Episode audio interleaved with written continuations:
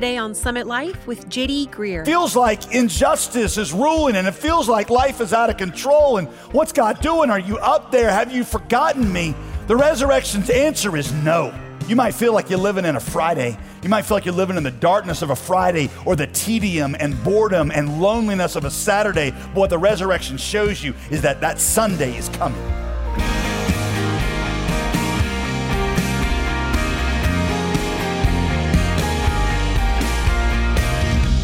Welcome back to Summit Life, the Bible teaching ministry of pastor, author, and theologian JD Greear. As always, I'm your host, Molly Vidovich. If you're joining us today for the first time, you're jumping in at the tail end of a five week journey through the Gospel of Luke. So, if this teaching is a blessing, be sure to go back and listen to the entire series on our website, jdgreear.com. As we close this series today, we are asking the important question Was the resurrection too good to be true? Because if we believe that Jesus defeated death, that should change everything, right? So if we do truly believe it, we know that we too will defeat death and live eternally through the power of his blood. So the real question is do you actually believe it? So, one last time, let's open our Bibles to Luke chapter 24 and join Pastor JD.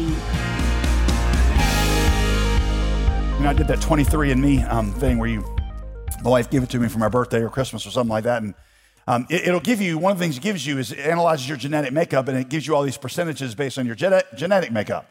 So, for example, I'm only 30% likely to lose my hair as I age. I'm 40% likely to have mid digit hair, which is the hair between your knuckles, which I understand is a pretty rare trait. It's two recessive genes is what it requires, and I've got it. Um, it told me that I was 73% likely, 73% likely to not have a fear of public speaking, which I thought was affirming, right? Um, well, other things that I found encouraging in this report, I have, it said, the genetic makeup of an elite power athlete. Just telling you what it says. Discouraging was that it said I had 40% more Neanderthal DNA than the average human. I don't even know what that means, but I feel like it can't be good. I've never seen a job application where like, we're looking for somebody with a lot of Neanderthal uh, in them.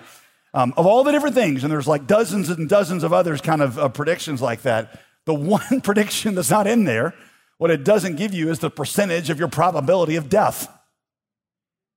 Because that's been holding steady for the last however long humanity's been here at 100%. It's coming for all of us. Right? The question's not if, it's when. And that death feels devastating to you.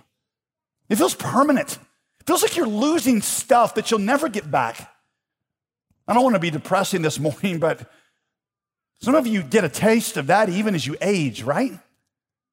You feel like you're losing stuff you're never going to get back. i will go ahead and tell you, okay? Things in my body are not improving. I do not get better looking and stronger and healthier every year. Things are getting worse. And that's depressing. I feel it at the gym. Every year I put in the same amount of effort, and the results I'm getting back are smaller and smaller. Same effort, less results. I will wake up sometimes sore now just from sleeping. I'm like, what did I do yet? I didn't do anything. I just slept. So somehow going from this position to this position is enough to make me wall funny for the rest of the day. I don't even do that thing I used to do when I was younger where you count your body fat content because I'm just like, what's the point? It's depressing. You know, I used to measure it and oh, how am I eating and how am I working out? Now I, have told you I, I've got this new method. Basically, when I get out of the shower, I stand in front of a full length mirror, I stamp my foot and I start, start a stopwatch. When the last bar, part of me quits jiggling, I stop the stopwatch. And then I measure that over time and I can tell you how well I'm doing. It's just you age and you feel like I'm. I know, I, listen, I've served this congregation a long time and I know some of you are like, oh, Pastor, I got this vitamin, this herb, this essential oil. It was prayed over by virgins in the moonlight. And if you use that, you're gonna, you're gonna feel younger every year. Uh, yeah, okay, maybe I get it. Some of that stuff may work for you, but the point is at some point, all that stuff fails, right? Your body is aging. And you can't reverse that, and you're going to die. But if the resurrection is true, it shows us that if we are in Christ, none of that is ultimately true. There's this great reversal ahead. And a day is coming when God is going to remove the curse of death entirely from our lives. He's going to undo every injustice. He's going to heal every hurt. On that day, he says, he's going to wipe away every tear. He's going to make all things new. To use the words of J.R.R. Tolkien, the writer of The Lord of the Rings, on that day, he's going to make every sad thing come untrue. One of my favorite sections of scripture are those end chapters of Isaiah where God describes for Israel what that day is going to be like. I love, love these passages of scripture. Listen to this. The wolf on that day, the wolf is going to lie down with the lamb. The cow will feed with the bear. The infant will play near the cobra's den. The mom's going to be looking out the window for her five year old son. He's like, oh, he's just with his snakes. They're just hanging out, they're playing, they're wrestling in the cobra's den. No problem at all. It's creation working in harmony the way that we've always longed it to work together. They will neither harm nor destroy on all my holy mountain. How about this one? Isaiah goes on to say, This is what the sovereign Lord says On that day, I'll give a signal. I'll give a signal, and they will carry your little sons back to you in their arms. They will bring your daughters on their shoulders. Then your heart will and rejoice because the abundance of the sea will become yours and the wealth of the nations is going to come to you. All the beautiful things of the world are going to be ours. There is no pleasure, no beauty that is going to be withheld from us. And on that day, we'll be so happy that we tremble. Can you remember the last time you were so happy that you trembled? I, honestly, I can't. I think it probably was when I was four or five years old. Every sad thing comes untrue. And here's where it gets even more amazing all that death and sadness that we went through are going to become a part of our story, the story of our victory, so that our victory is going to seem sweeter and richer for having gone through all that. How do I know that? Because Paul says that in the resurrection, death will be swallowed up in victory. Then we'll just be expelled, it'll be swallowed up. When you swallow something, it becomes a part of you, right? When you swallow food, that food becomes a part of you. What Paul is saying is that the pain and the struggle of life become a part of our victory so that the final product is better for us having gone through it. One day we're going to see that God used all those things in our lives to make us more like Him and to increase our enjoyment of Him. One of my favorite biographies is the story of, uh, of Joni Eareckson Tada. It's been out for quite a while, but Joni was paralyzed um, as a teenager in a diving accident. Now, if you read the biography, she was brilliant, she was beautiful, she popular, athletic, she was a great artist. She had it all. She had it all, but she says, as a 17 year old, I was wandering away from God, and God used that accident to bring me back to Himself. She now has lived as a quadriplegic, no use of her arms or legs. She, when she writes or draws, it's out of a, a pencil that they put into her mouth. She's lived as a quadriplegic for more than 50 years. In her biography, she anticipates that moment of seeing Jesus in eternity. Let me just read it to you because I can't recreate her words. When I get to heaven, she says, I'm going to push my wheelchair to the throne of Jesus. Notice, I'll be walking. And I'm going to thank him for every character refining work he did in me and through me because of this wheelchair. And then I'm going to ask Jesus to send this wheelchair straight to hell because it was only needed because of the wreckage of sin. What a beautiful day that's going to be for all of us. And the question is, what's that wheelchair for you? What's that wheelchair for you that God's using right now, but is not part of His ultimate plan for you? And He's using it for good, yes, but one day you're going to be able to put it away from you forever. Listen, over the past 12 months, many of us have wondered where life is headed. I can tell you where it's headed. It's headed to the grave. Vaccine or no vaccine, you're going to die eventually.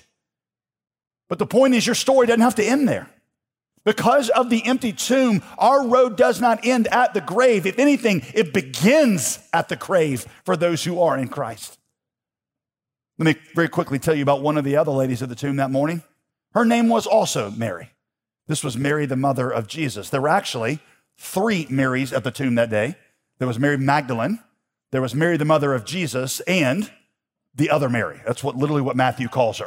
How'd you like that? You got your name in the Bible, but you're the other Mary. All right, three Marys. You can see them all together in John 19, 25 if you're curious. But for Mary, the mother of Jesus, just think about it. This was an especially devastating day, right? Because the mother, a mother feels the pain of their child probably more acutely than the child itself feels it. To be a mother who is forced to watch your son executed unjustly, to watch him humiliated, mocked, misunderstood, and tortured. Mary had remained at the cross when everybody else left. Why? Because that's what mothers do. When everybody else had dispersed, when the crowds had gone home, Mary stayed there alone. I can tell you as a pastor for two decades now, mothers are the ones who sit beside prison cells or in courtrooms when nobody else is there. Mothers are the ones who answer the phone in the middle of the night when you call. Or moms are the one who get up to pray in the middle of the night when nobody else is thinking about you. Imagine Mary's sadness in this moment, turning to joy, knowing that her son is not dead and gone forever. But her son has overcome and ushered her into an eternity where there will be no more pain and no more crying, where the sun never sets and nobody ever has to say goodbye. This seemed too good to be true. But this is what the resurrection promises for all of us whose families die in the Lord.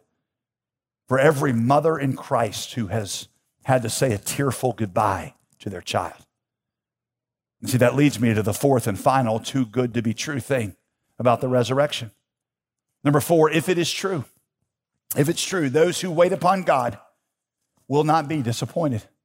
You see, the resurrection shows you that in those moments where you feel abandoned, where you feel like God has forgotten you, like maybe he's not even real. And by the way, we've all been there.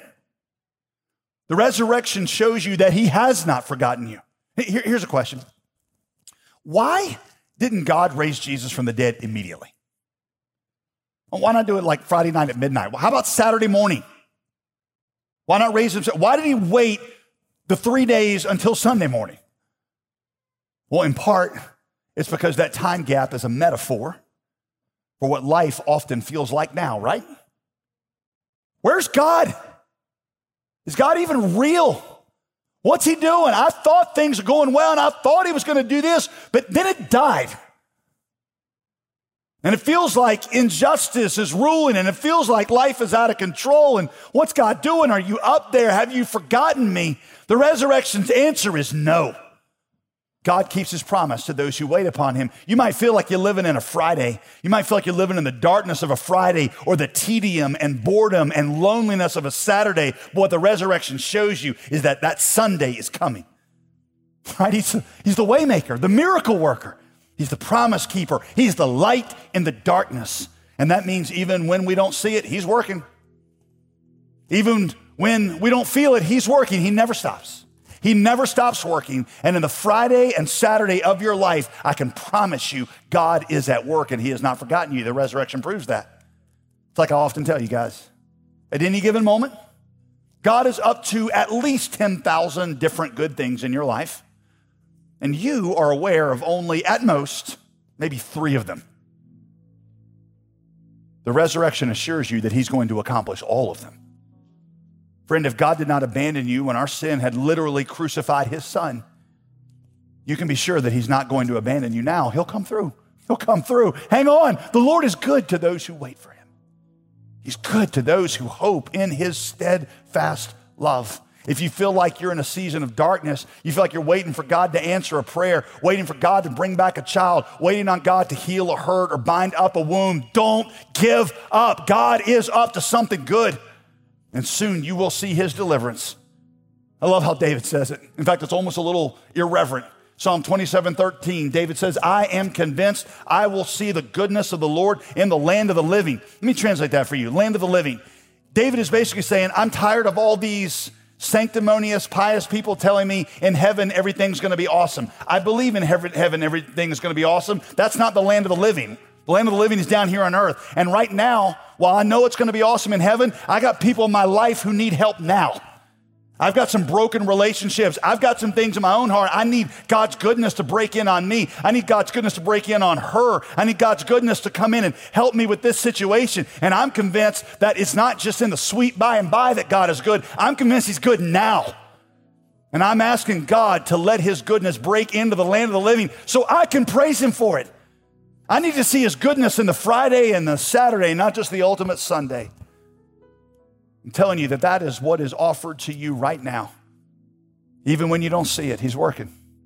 Even when you don't feel it, he's working. He never stops. He never stops working. So, again, four things about the resurrection, each almost too good to be true. Number one, he has redeemed us from our sins. Number two, the power of new life is here and ready for you. Number three, one day every sad thing's going to come untrue. And number four, those who wait upon God will not be disappointed. Y'all, no wonder it seemed like nonsense. But that's what these women coming from the tomb are testifying to you today. Do you believe it? And some of you are like, well, JD, honestly, that does feel too good to be true. Aren't these just hopeful fairy tales? Come up for people who just can't cope with the harsh realities of life. Honestly, y'all, just to be transparent, I used to suspect that myself. And because I've been there, I doubt that there's any catchy one liners that I could give you that would convince you on the spot. But could I just ask you to consider something? Isn't this what you've been searching for your entire life? Maybe the reason that you've been searching for it your whole life is because it's what you're created for. Maybe the reason that things like this seem too good to be true is because the God that created you is what is his, his answer to all the things that are wrong. I love how Blaise Pascal said it. He said, In every human heart, there's a gigantic void.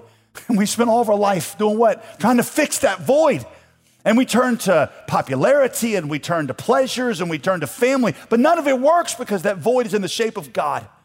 Maybe it feels too good to be true because you've been looking for it in all the wrong places when it's found in the God of the resurrection. Do you believe it? Are you ready to receive it? How do you respond to the resurrection? Well, if you're a Christian, you just rejoice. You know, Easter is a yearly time where we just get to remind ourselves of that victory and that confidence, and we're renewed to walk in joy. But see, if you're not a Christian, there's only one way to respond, and that is you become one today to receive what Christ has done for you. You see, as I've explained, Jesus has redeemed you from your sin, He's paid your penalty. But in that way, it's like a gift, it's like any other gift. You have to receive it. John 1:12 says, As many as received him, to them he gave the right to become the children of God, which includes forgiveness. The heart of Christianity is not a new approach to morality. It's not new insights into spirituality or resolves to do better or become more religion. The heart of Christianity is something that Jesus did for you that you could not do. So behold, he died for your sins to redeem you, to save you. I'll be honest with you. When I first got into ministry, I hated that term, get saved. I hated it because it sounded redneck and uneducated and sounded like a fundamentalist. I probably spent the first five years of ministry trying to come up with a different term. I failed. Well, what, what term were I? I got, you know, I got, I got restored. I got fixed. I, and like where any of those were going. I got saved. Why? Because I was drowning in the condemnation of my sin. There was no way I could get it off. And Jesus took it for me and he saved me from eternal condemnation.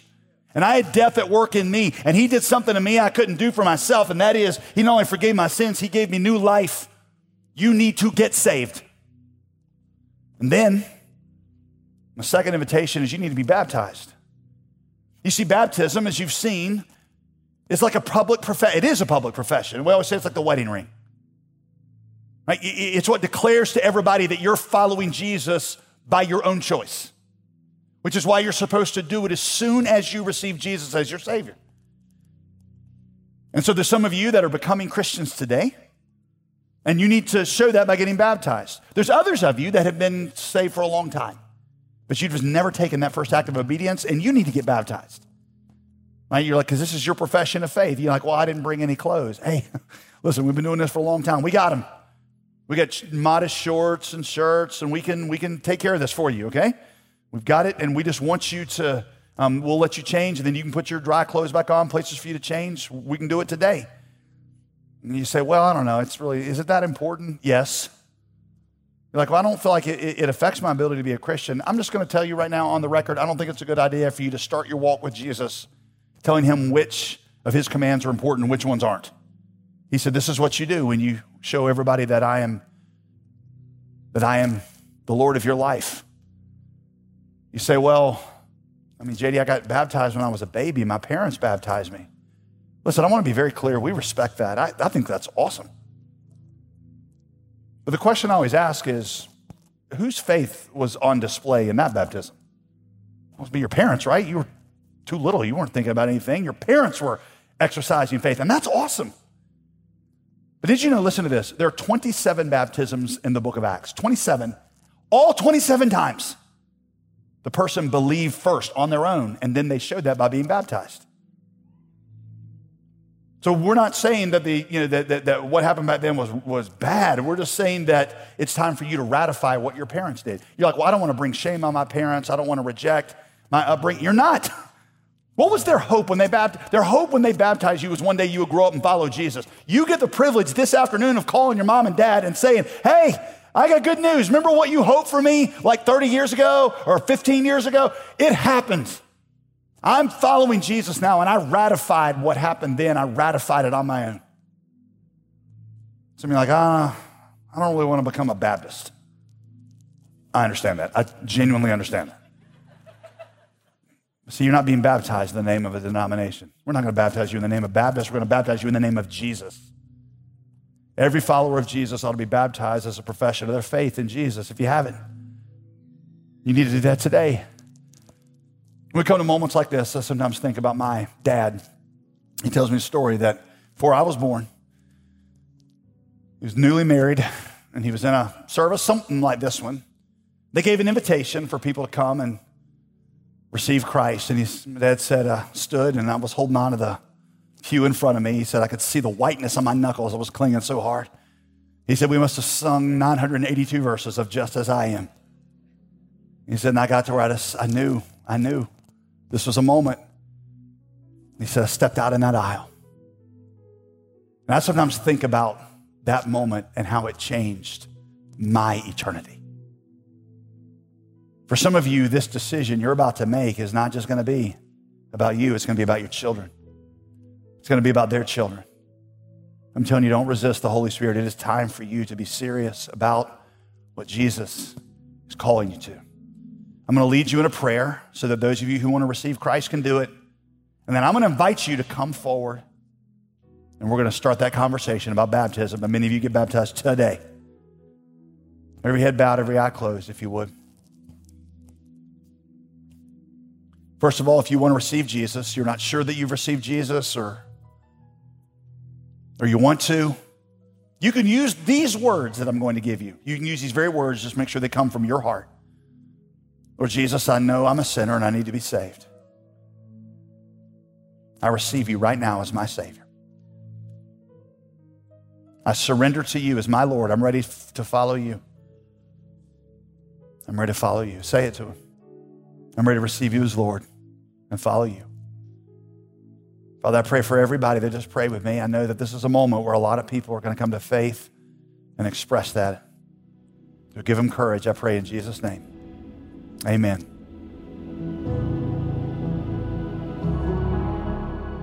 The resurrection covers everything in your broken life.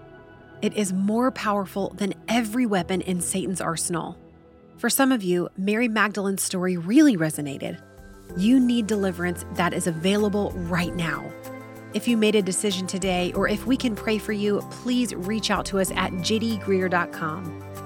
One of our goals is to equip everyone who listens to Summit Life with resources to help them know the Bible better.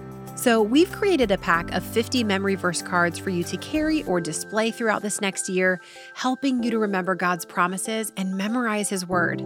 We'd love to get you a set of these cards today, and they come with our thanks when you donate to support this program.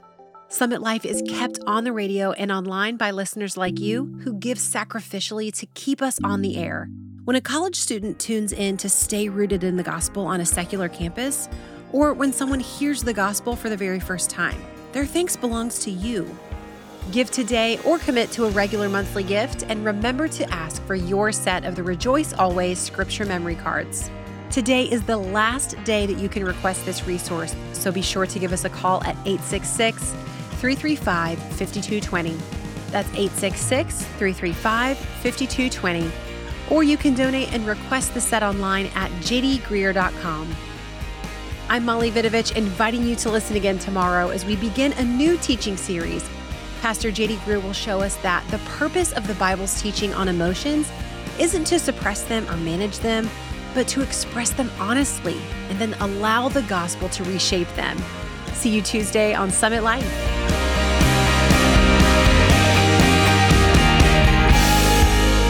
Today's program was produced and sponsored by JD Greear Ministries.